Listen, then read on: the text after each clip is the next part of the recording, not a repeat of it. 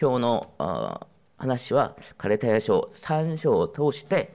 信仰の恵みと有益に関する話をしたいと思います。今日の内容は結構もう29節まであるので結構長いんです。そしてパウロはの素晴らしさはこの短い文章の中で信仰のすべてを入れました。なので聖書の全体を理解するのならば今日の話が理解で、まあ、簡単に理解できると思いますけれども当然そういう聖書全体をちょっと把握することはまだ難しい方々には今日の話がちょっと難しくなるかもしれません。なので今日一回聞いてちょっと難しくならば何度も空手書3章を読むことをお勧めします。その中であ今日3章ですけれどもなぜ3章なのかは私がその前に、えー、水曜日取り合いとか金曜日取り合いにあ1章と2章はあみんなとこの空手書を話をしたんですね。そのそれで今日は3章をやって来週の水曜日には5章をやる計画です。なので、えー、皆さんが空手書を通して本当に、え、聖書が語る誠の信仰そしてこの信仰によって私たちがただこの世の中の生活で罪に誘惑されてそしてこの中でいろんな人たちと出会う時そしてサタンの誘惑の中で私たちがクリスチャンとして生きることが難しくなる時に、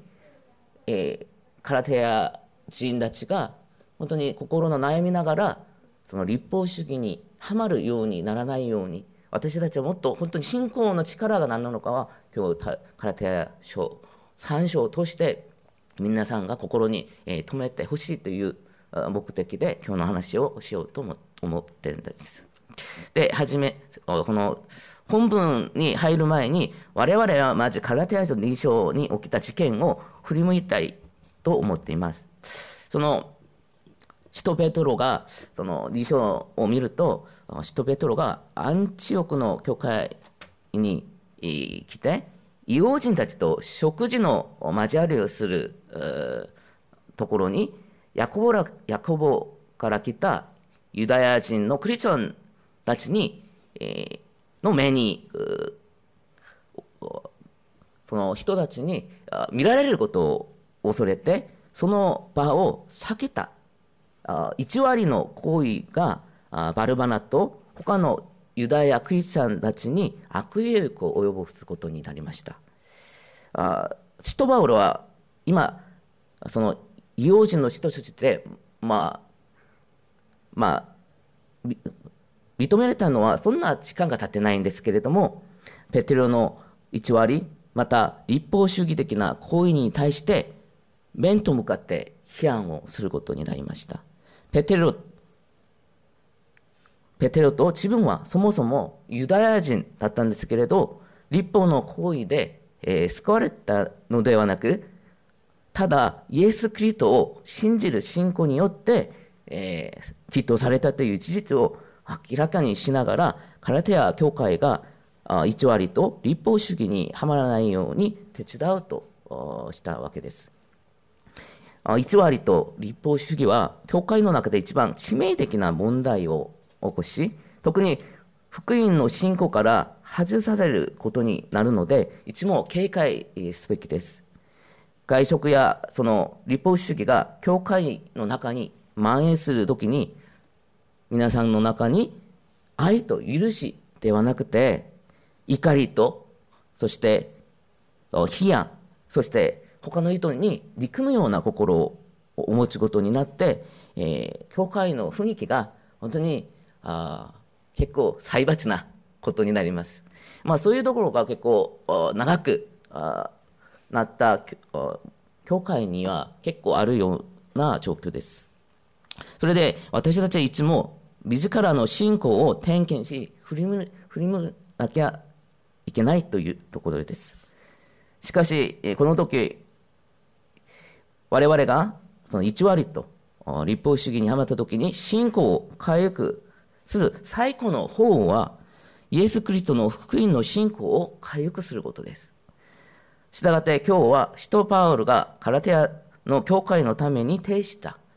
福音信仰の恵みという益を探しながら、皆さんと私の信仰を深く、固く立てるこの時間になりたいと思います。では、本論に入りたいと思います。多少衝撃かもしれませんが、一節から、一節の始まりから、使徒パウロは、カルテア教会の生徒たちを愚かだと言っています。一一緒に一節を見てください。愚かなカラテア人と言いながら、なぜ使徒パウロはカラテア教会の生徒たちを愚かだと言ったんでしょうか。それはイエス・キリストがカラテア教会のために十字架にかかったことが本当に明らかで確かなのにもかかわらず福音の信仰をカラテア教会の人々が去って他の福音にした方からです。それはカラテア書1章6節に書かれています。それでパウロは2節で若干ひねくれたあ口調で、えー、まあ、私はそのギリシャ語言語で、えー、直訳しますけれども、これ一つだけはあなたたちに学びたいと願うことがあります。確かにパウロがこのカレタヤ教会の人々に何か学ぶことはないと思います。日本語の聖書は聞き聞いておきたいと書いてあるんですけども、実際ではそれは学びたいっていう意味です。だからさっき私が言ったように、本当にパウロはその人たちがあその本当のことを学んでほしいっていう思いを持って言っておきます。カルテ教会がそれで聞いてるのは、カルテヤの教会が聖霊を受けたのは信仰によったものなのか、立法によったものかを聞きます。とまた、続いて、えー、パウロは立法主義にはまるとき、えー、信仰者がみんなが聖霊から始まって、その肉によって信仰が終わるような警告もしてあります。結構恐ろしい話ではないかと思います。本当にそのようなことが起きたら、多分、カルテア人の人々、生徒たちは救れ救われない可能性が高いという話です。そこまでパウロが愛するカラテア人の教会のところにこういう話をしたんでしょうか。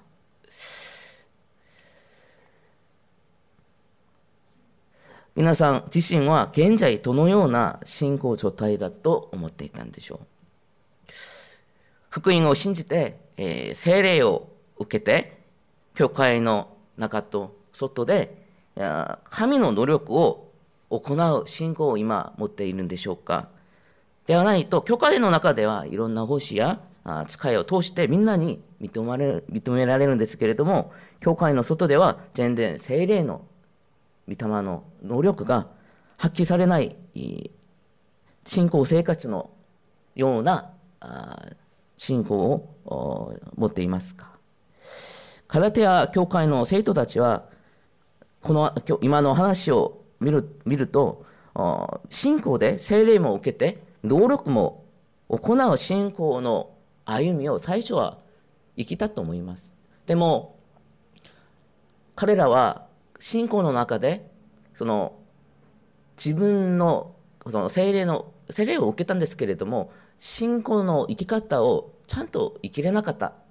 という可能性が高いです。なぜならば立法主義者たちは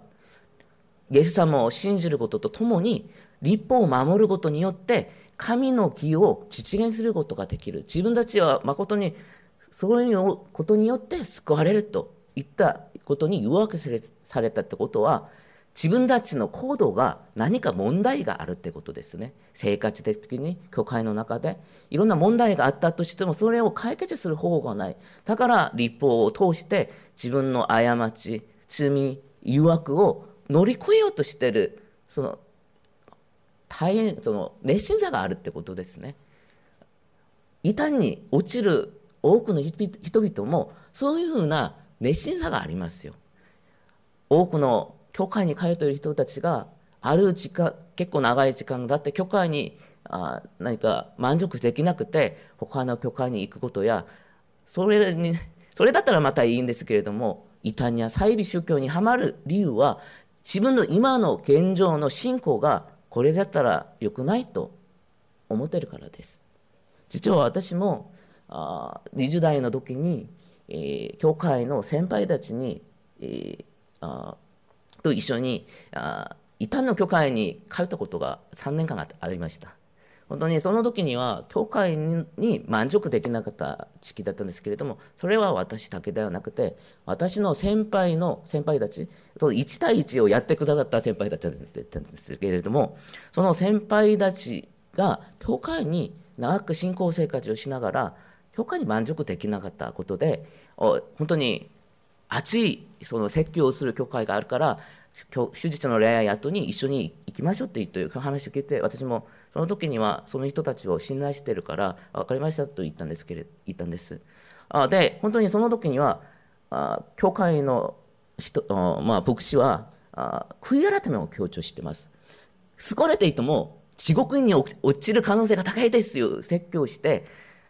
韓国の教会全般的な教会を批判する教会だったんです。多くの牧師先生や多くの人たちがもう1年最初は私行った時には200人ぐらいだったんですけれども1年で2000人ぐらいに増えたんです、まあ、みんなが多分私みたいに同じ思いをしてるんじゃないかなと思ってんです。本当にそのところに行って私はその牧師が勧めた本を1000冊あ100冊ぐらいに読んだんです。ほとんどがその予言や方言するどうしたら方言するのか、そして、えー、新しい努力を持っている信仰生活をするのかに関する本ばかりだったんです。私もそういうことを願ってるから、今、カラテアの教会の人たちがなぜ立法主義にハマったのかを理解します。皆さんは、パウパウルがこのカラテアの生徒たちを見る目線は本当に愚かそうに見えますけれども、ただこのような空手教会の生徒たちの姿は2000年前のことだと思ってるんでしょうか。やはり信仰生活をする生徒たちを見ながら私の心を一番苦しめられるようにするのは最初にキリストをキリストに従って福音の信仰で生きようとしている多くのリーダーたちが福音の信仰だけでは世の中を生きるには十分ではないという間違った考えにはまることに始まって立法主義者みたいに、えー、福音以外の他のことを世の中で探しながら教会ではまあ信仰が良さそうなふりをしながら偽りをしながら結局信仰の喜びや満足をなくさなくして教会をされることでした。長い間教会でそうしたから私の信仰は安全だと信じるとき、私たちの霊、私たちは霊的に、え、揺るがれる時が多くなります。それによって自分がある程度の教会の位置があるという人ならば、あ教会の、共同体の中で現在の自分の弱い信仰を晒し出すことはどんどん難しくなって一人で気にやみながら隠す傾向が多くなります。なので教会では緊密にお互いの本当に生徒たちをみんなを自分のようの自分のように繊細に見ながら祈りの祈り課題を絶えずに聞きながら鳥なしの祈りをすることがどれだけ重要なのかを考えるようになります。しかしもっと大事なのは、パウロの、その、パウロがペテロをペテロに起こったように、人間的に見るときに、その慰めや、その、ただ良い言葉を進めるだけで十分だと思えるかもしれないんですけれども、霊的に本人は目が隠されて何も見えない状況になる兄弟姉妹たちがあるとすれば、まあ多分良い話をすれば何も起こらないと思いますけれどももうその本人に、えー、心に痛むような話をすることになると、どんな非難や誤解をされるかもしれません。でもその時があったとしても、その人が信仰を回復できますように、真理を伝える必要があります。でも、そのどその時に、真理を伝える時に、ただ、私たちの姿勢が怒るような姿勢で伝えたら、多分誤解を招くことは確かですよね。なので、真実な愛と謙遜の思いを持って注意深くその神神の御言葉を愛を持って伝える私たちになりたいと思っています。シトバウロはカレテヤ教員たちが愚かさから戻って誠の信仰を回復するように、6節から信仰の有益に関して説明をします。使徒パウロはまず創世記15章6節を引用してアブラムの例えを用いて初めての有益である信仰記念に対して説明を示す。アブラムは神様を信じて、それが彼の祈祷を認められました。記念の意味を私たちが話す前に、我々は聖書が語る神の木に対して、まず探してみたいと思います。なぜならば、起任というのは、神の木と同じ意味ではなくて、その中に含まれた解概念であります。神様はなぜ信仰を通してアブラームに、アブラムをきっとしたんでしょうか。それは、起任を通して神の木が完成させるからです。最初の意味として神の木は聖なる神様の自身の本性と本質を意味します。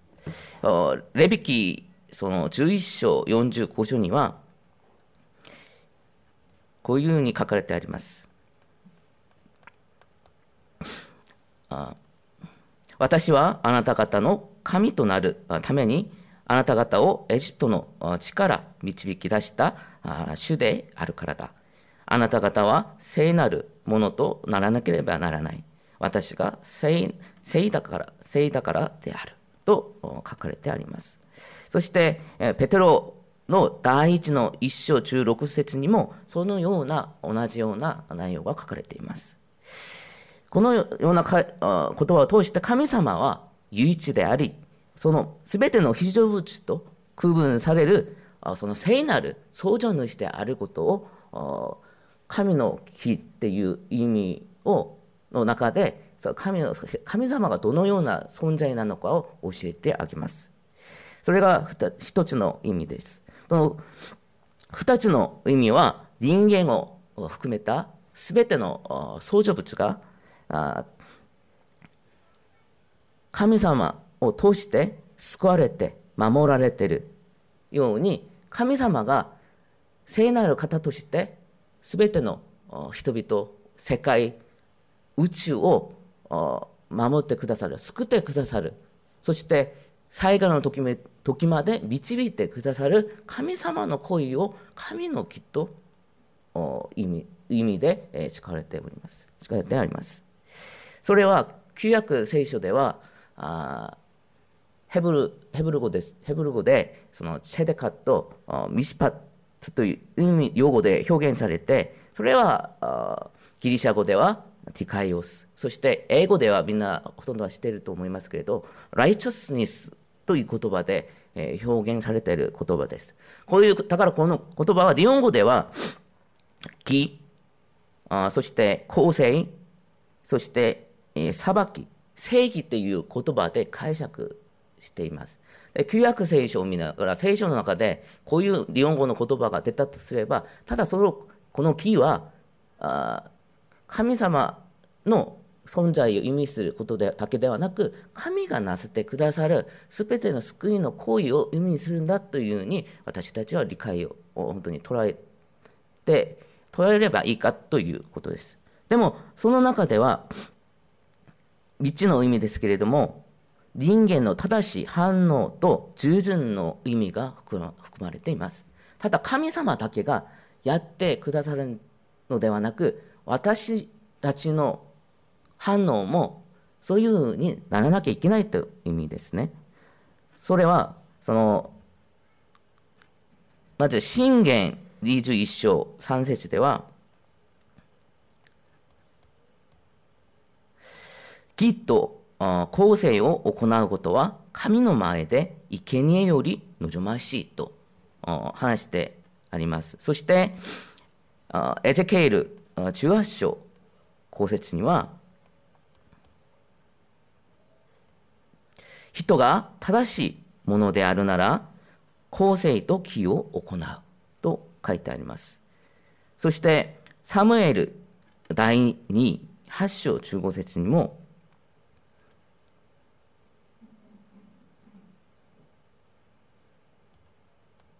ダビデが、その、ダビデは、あ全イスラエルを治めた。ダビデはその民のすべてに裁きと正義を行った。このように、あ旧約聖書のあちこちのところに神様の義を学んだ神の民が神の思いの通りにその神の義を行うことを望まれているんです。でもさっき賛美3回目の賛美にもイエス・キリストを学んだ私たちがこのように神の義を行うように決断するような賛美を私たちは知ったんですけれども神の義っていう意味はただ道徳的な良いことを行うことではなく神が聖なる神様が最初の時創世記で人間を作った時から最後の終わりの日まで人間を救ってくださるその良き働き本当に気になる神の計画の中で人間があその神の聖なる神に似姿として神の義を行うな行いながら本当に神の国を完成するようなあことを神様は望んでいて望んでいる。そういう思いが神の義の意味だったんですけれどもでも私たちはあアダムから私たちは神に敵対しながら神の御言葉に従順することができない。それでアブラムも呼んで、えー、本当にモーセを呼んでイスラエルを選んで神様がそういうことを成し遂げようとしたとしてもそれができないってこと神様もすでに分かったんですね。だからこそ神様は4つ目の意味で信仰義人を通して神の木を完成させようとしたわけですそれで4つ目の意味で神様は信仰を通して、えー、祈祷されることによって、えー、誠に神の木を完成させます。我々のその祈祷されることや救いの目的は神の国の木を正しく立てられる立てなげ立てられながら完成するためです。神様から信仰で救われて自分が生きる生きる生きたいと思うまま生きるために私たちを神様が選んで救ったわけではないんです。神様の計画が計画があるから私たちを選んだということです。多くの方たち、人々の中でなぜ神様は選んだのかは、今日、義人の意味の中で私たちがちゃんと思うべきだと思っています。それで、6節では、あ我々はアブラハムが神様を信じたっていう言葉の中で、アブラハムが神様の約束と導きと救いを、すべてを信じたってことを分かっていますね。アブラハムは神の約束を信じて、自分の故郷、親戚、父の故郷であるウルーから去って、主観にある親がとどまった腹にも定着しなくて、約束の地、カナンまで、どこに行くか何もわからなかったんですけれども、神様の約束を信じて歩み続きました。また彼は100歳の近い時が、時あ時になるまで、サラのもうタイが死んだことになったことも知っても、この信仰が弱くならなくて、それによって神からきっと認められる認められるようになります。それはローマ書4章19節から22節でそのまたパウロがこのように祈祷される時を説明します。また彼彼は自分が愛した一人子そのイサクを祭壇に捧げようとしながら行いによって祈祷されるようになりました。その話はまたヤコブ2章21節に書かれています。今まで信仰義人っていう概念を教会では、まあ、組織神学観点ですね、えー、法律的に1回で、えー、私たちがその神イエス様を信じることによって全ての罪が許されることだというふうに、学ぶことになりました。イエス様を信じたら私たちは全ての罪が許され、これ以後には私たちは罪から解放されて、リトと神様に裁かれる、そういうことは心配しなくてもいいっていう良い信仰です。これは本当に大事に私たちは受け継ぐ宗教改革の時からの信仰です。でも、この信仰が、だけが、今、信仰義人の意味ではないんですけれども、今まではそれだけを強調して、それを悪用する悪、悪用する人たちが増えるんですね。本当に私たちは信仰によって救われてから、すべての罪が許されて、もう神様に裁かれることではないから、いろんな罪を犯しても、また悔い改めて神様に告白したら、あ全部許されるから大丈夫ですよねって。で、2章、カラテヤ書2章では、パウロにそのように、あイエス様を信じることになって、もっと自分の罪が現れるようになったら、もっと自分たちは罪を犯した方がいいんですよねっていう、2000年前の同じことをしている人たちが出たんですね。信仰によって私たちが義人とされる意味が、ただ法律的にこの免れ罪が免れることだけだったと信じただけですわけです。それで、えー、私たちはこの義人の意味をもう一度考えるべきではないかと思っています。それは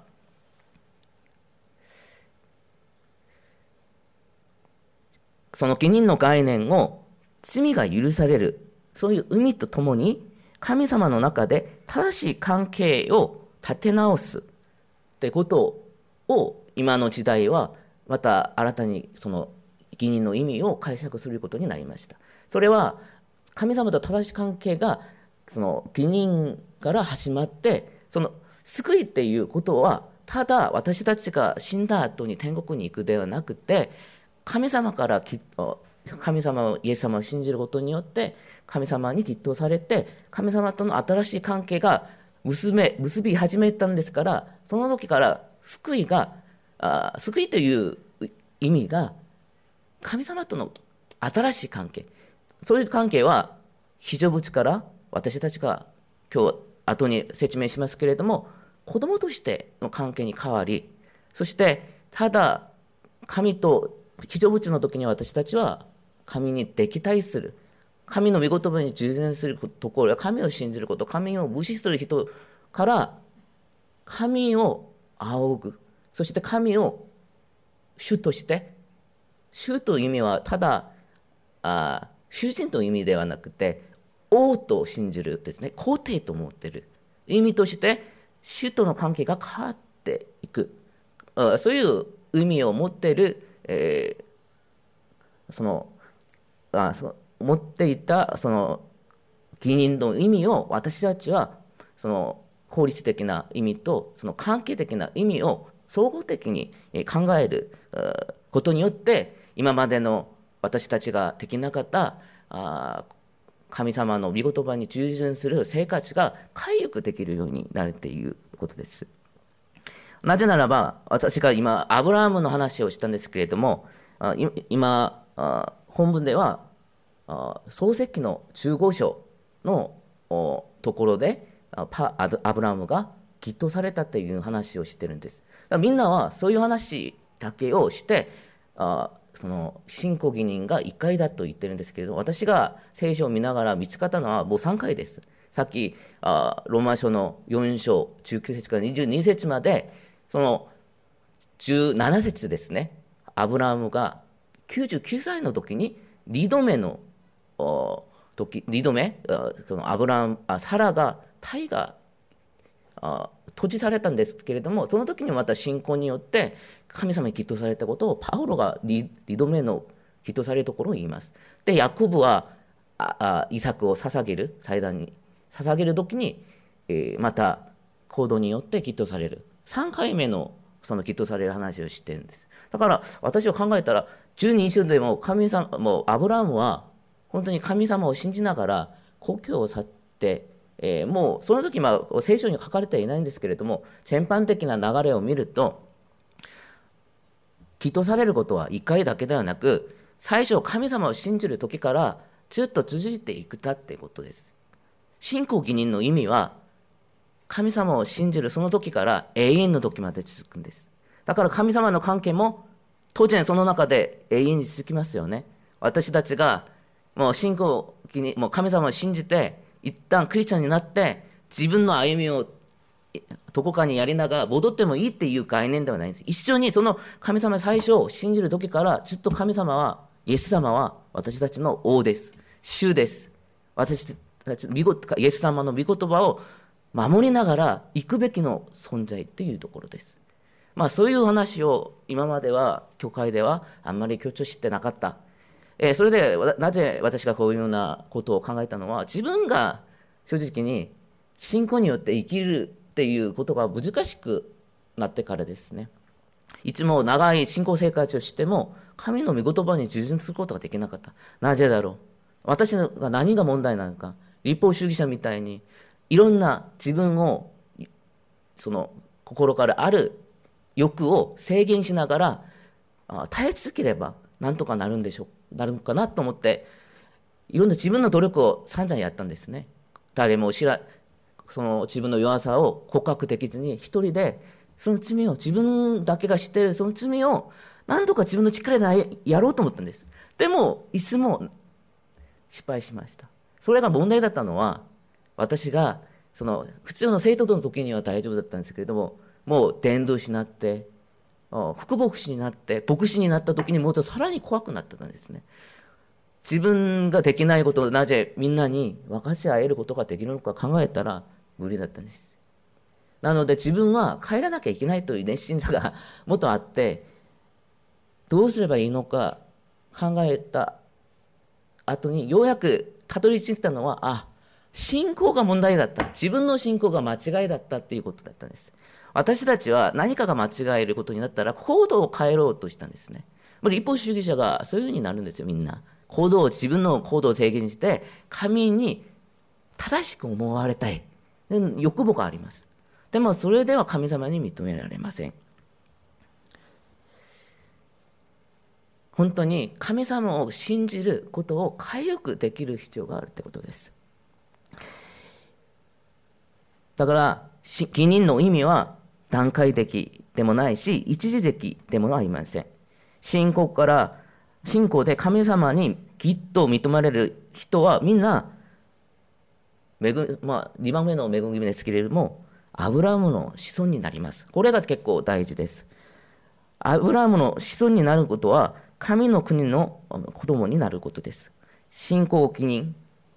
神様から祈祷された後、信者は神様との関係が創造主と非常口の関係から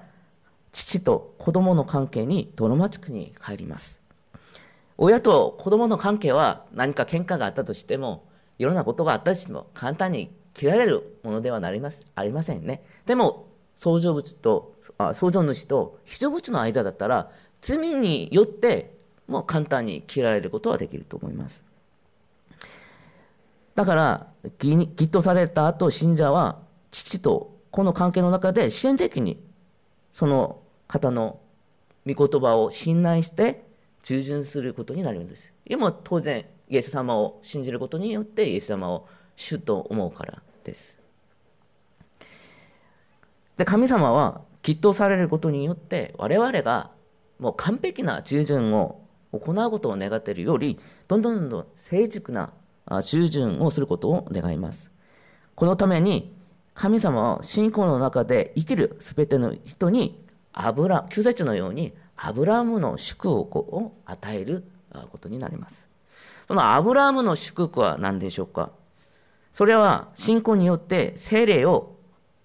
そのただ受けることです。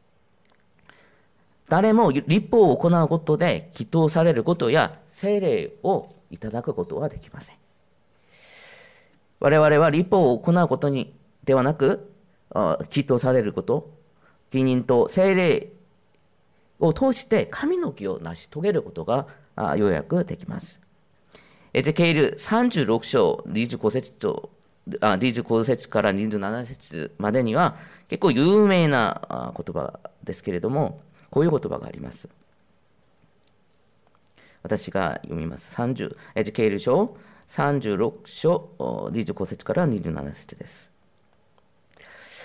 私が清い道をあなた方の上に振りかけるその時あなた方はすべての汚れから清くなる。私はすべての偶像の汚れからあなた方を清め、あなた方に新しい心を与え、あなた方のうちに新しい霊を与える。私はあなた方の体から石の心を取り除き、あなた方に肉の心を与える。私の霊をあなた方のうちに授けて、私の掟に従って歩み、私の掟を守り、行こうようにするというふうに書かれてあります。それは、旧約の預言者、もうエゼケール、そうヨエルを通して神様が旧約で信者たちに聖霊を与えてくださることを予言しています。まあ、みんなはなぜ聖霊を求めていますか？聖霊呪文を通して皆さんが求めることは何でしょうか？まあ本当に外面的には、まあ、お酒をやめたいタバコをやめたいそして自分がダメな行動をやめたいと思って聖霊を求めることもその聖霊を与えるその影響の中に入りますけれどもただそれが目的ではありませんね。聖霊を与えて与えてくださる神様の理由は先に信仰義人を通して聖霊を与えてアブラムの祝福を私たちが得て結局神の義を完成することです。何度も繰り返すことですけど大きな目的は神の義です。神の国、私たちが行く、その神の国の中に私たちがどういうふうに歩めばいいのかを分かれせるために神様が聖霊をくださって、プレゼントしようと思っているわけです。なので、その中で当然私たちの行動が変わること、生活が変わることは支援的な流れの一部分です。でもそれだけが精霊の目的ではないということを皆さんに分かってほしいというところです。まあ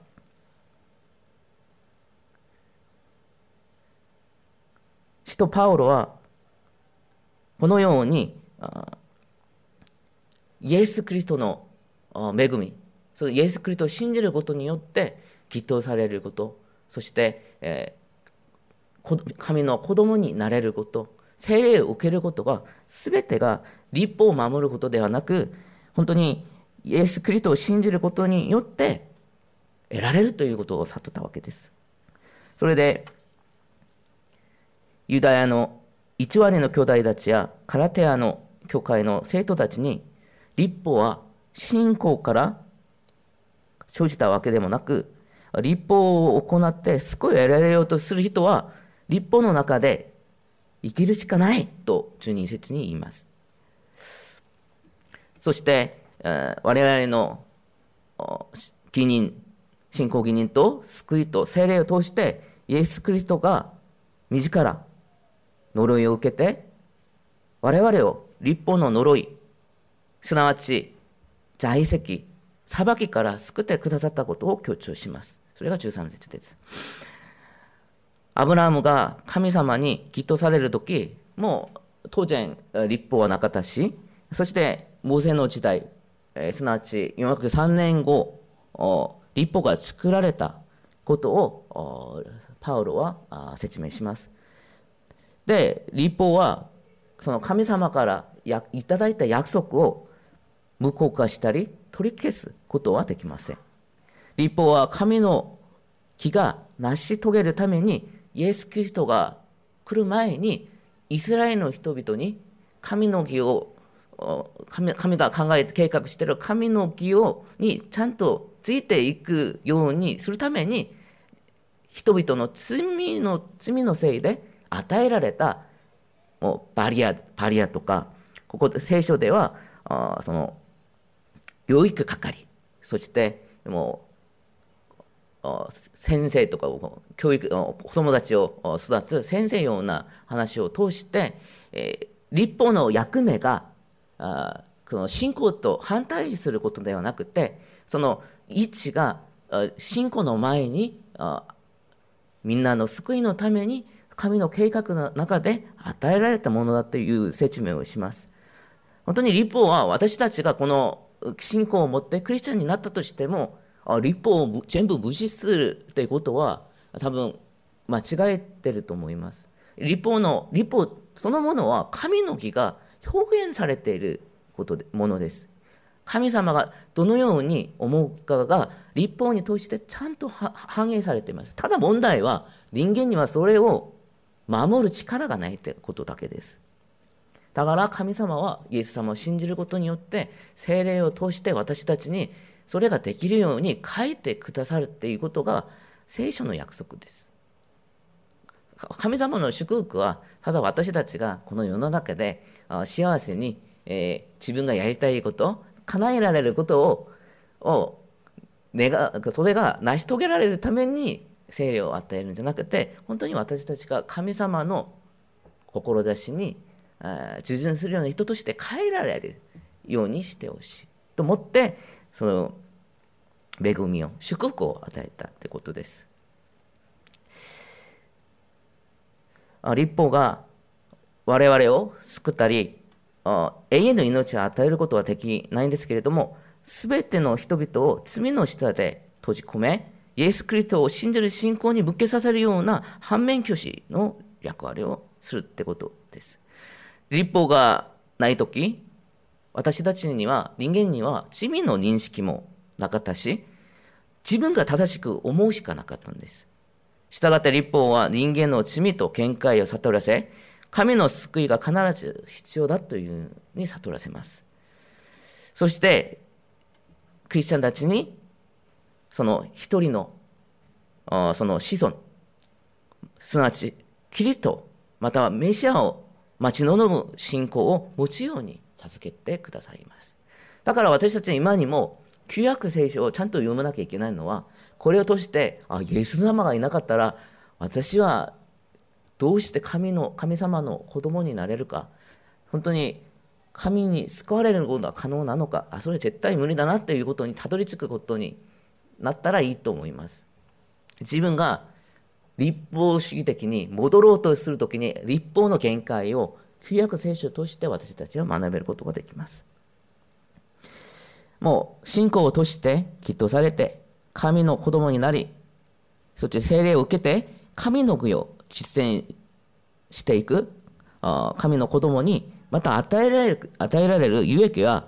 パルすなわち相続を浮くことができることです。それは18節に書かれています。神様はアブラハムに信仰を通して父と子孫と祝福権ですね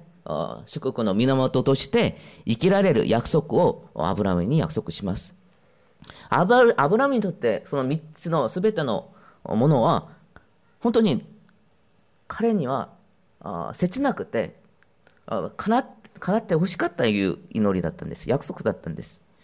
あ。我々はみんな親の相続を嫌がってる人はないんですよね。まあ自分はあ両親から何も受けたくないっていうその意図があったら偉いと思いますけれども、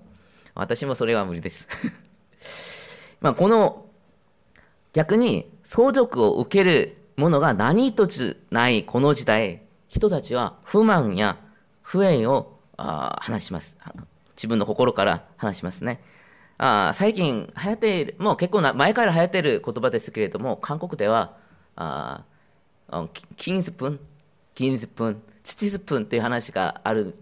あるし、日本では親ガチャがありますね。みんな親ガチャ聞いたことありますね。この世では親ガチャに失敗して、自分がまあ幸せになるためには新しく生まれるしかないっていう話をみんな話してます。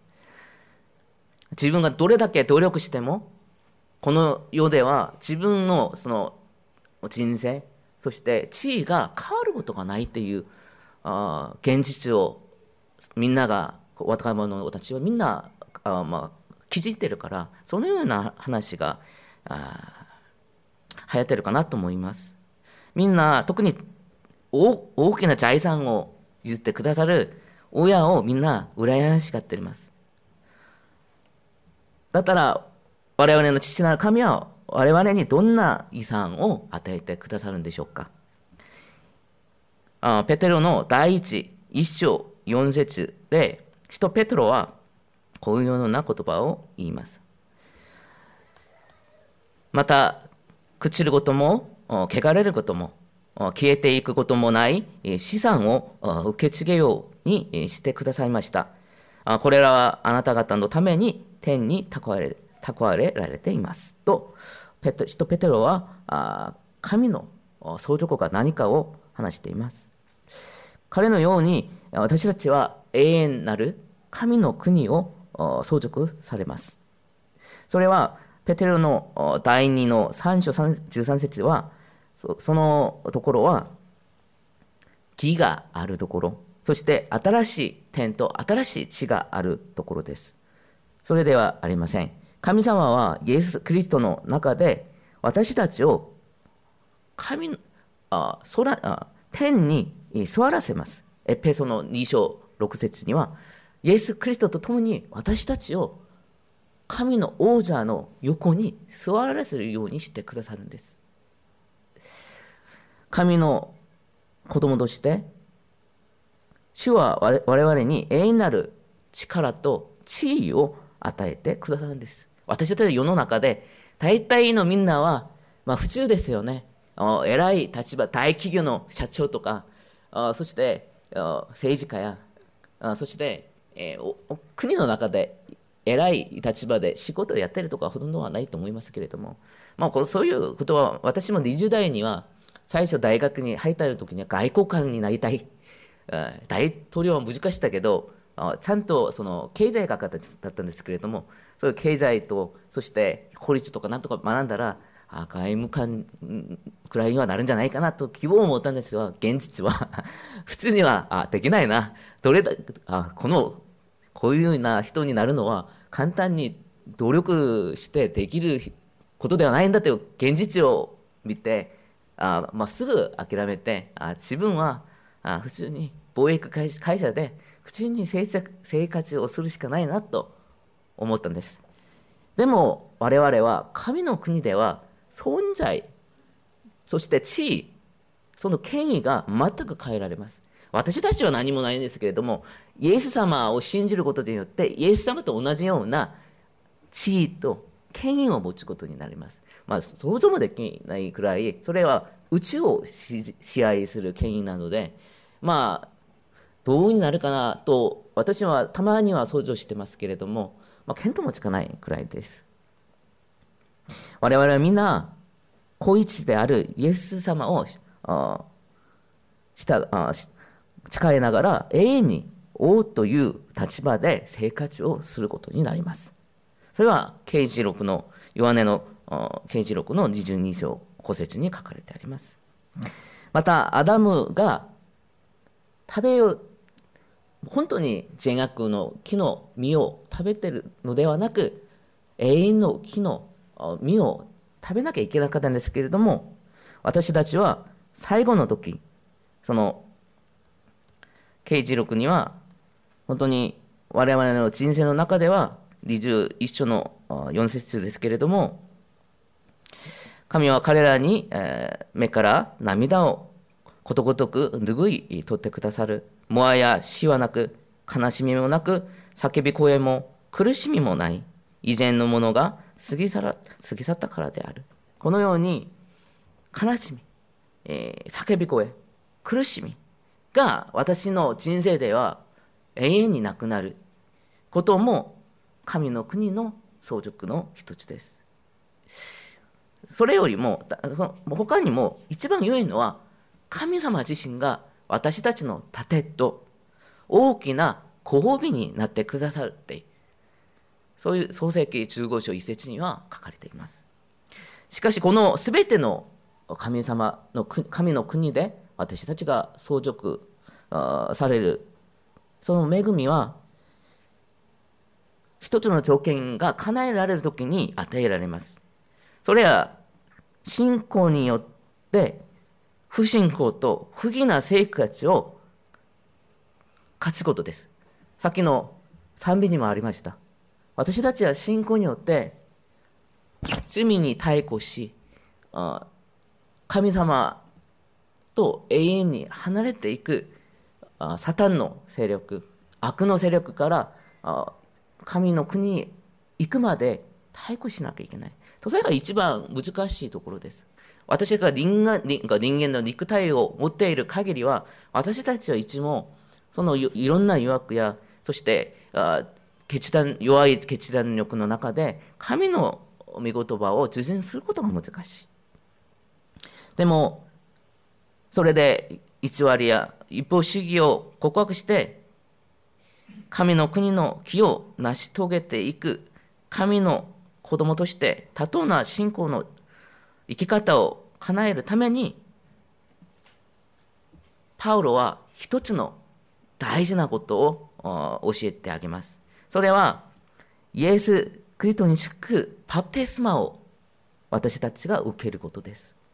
この聖霊を聖書では水のパプテス水のパテスあパテスマパテスマではなく聖霊のパプテスマと言います。使徒パウロはそのカラテ書の2章あ2章20節にも同じことを告白します。それは信仰によってキリストと共に我々の昔の自分がその主と共に十字架につけられて昔の自分が死んだことを認めて自分の心の中心にイエス・クリストを王として救い主といって生きておられることです。また、パウロはローマ書6章11節でも自分を罪に対して死んだ者として神に対しては生きている者として信じるようにえお願いしました。このような信仰を所有した所有した主の子供たちは自分の身を不義の道具として罪に渡さなくて自分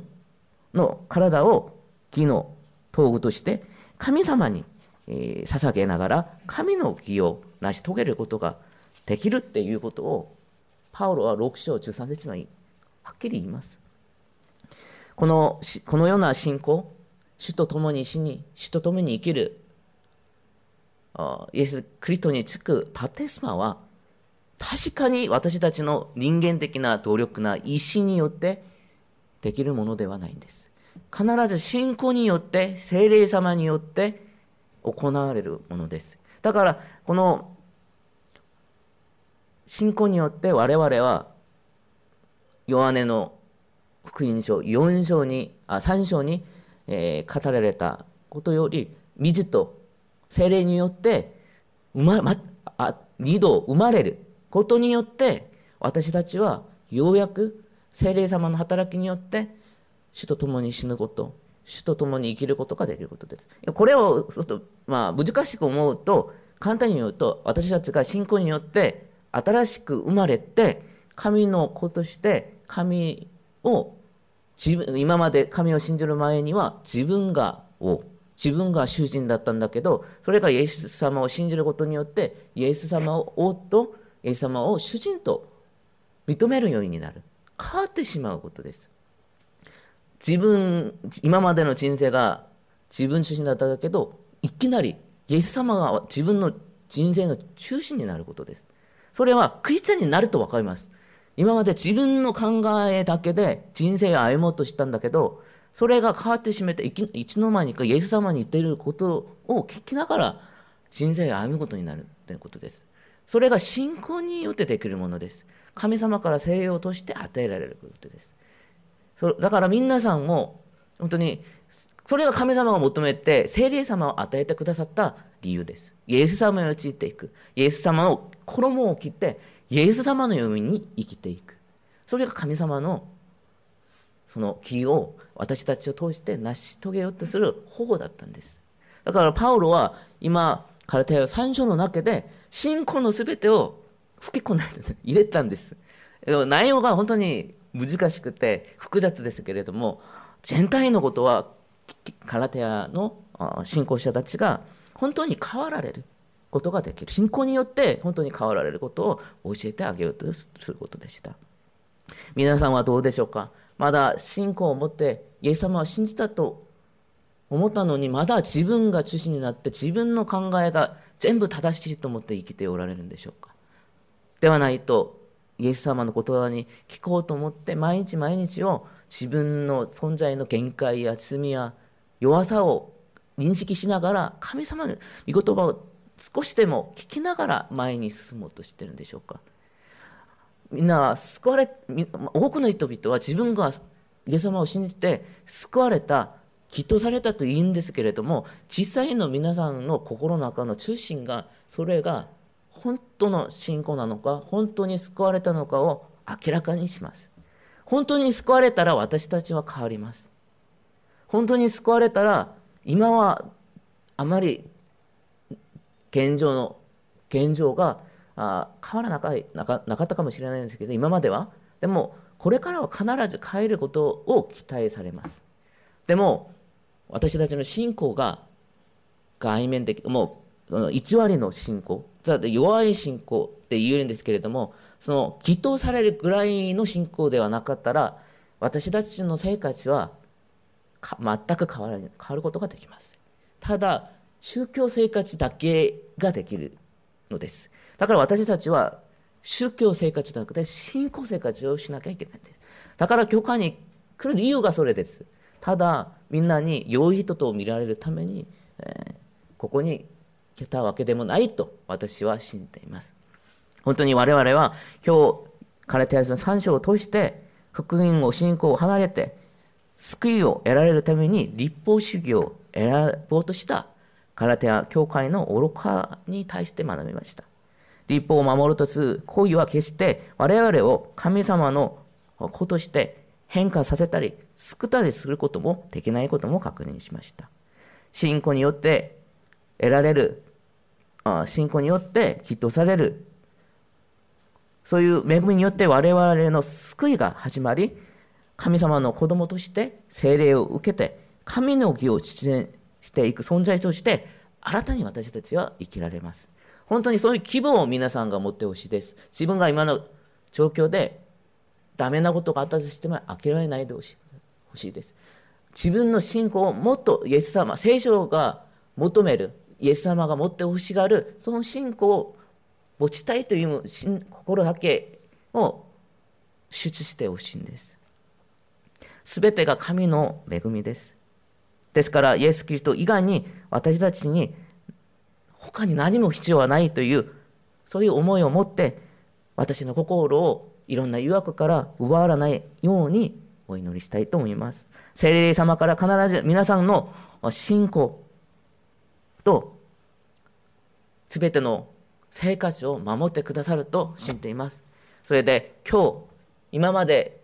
私の今までの信仰、神様を信じたと思ったんだけど、それが本当にイエス様を自分の人生の主とおっと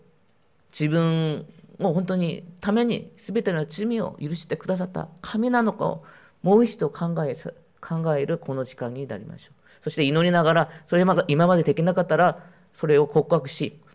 今日から主と前にイエス様の前にあなたについていきます。あなたの発見に満足します私に精霊を与えてください。あなたの御言葉に従順するあなたの人として帰らせてください。と思うそして信じる、それで実行する私たちになりますようにお祈りしたいと思います。お祈りします。